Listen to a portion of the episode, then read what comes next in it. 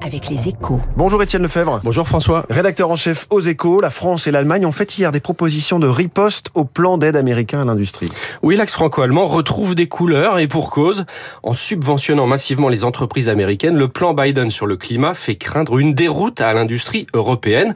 De quoi abandonner quelques dogmes. Hier donc, Paris et Berlin ont appelé la Commission de Bruxelles à assouplir fortement le régime des aides d'État. En clair, faciliter les soutiens publics aux investissements des entreprises, alors que jusque-là, l'Allemagne privilégiait le respect des règles de concurrence pour éviter toute guerre commerciale qui pénaliserait ses exportations. Mais le vent tourne.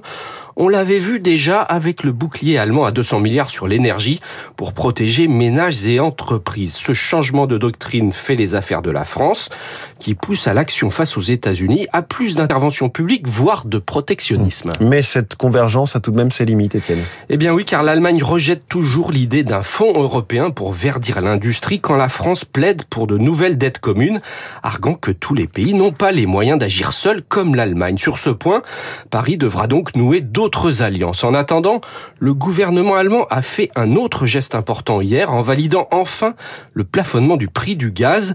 Bercy refusait jusque-là, pardon, Berlin refusait jusque-là tout accord par crainte de pénurie, faute de vendeurs, mais la pression était trop forte. L'accord européen prévoit un plafond à 180 euros contre 275 euros initialement. Les opposants au plafonnement ont néanmoins obtenu des garde-fous en cas de chute des ventes sur le marché.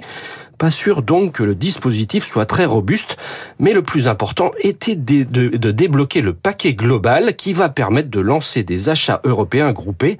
Il est temps car mmh. c'est déjà l'hiver prochain qui se prépare. Merci Étienne Lefebvre. La une des échos ce matin, les promesses de l'accord sur la biodiversité.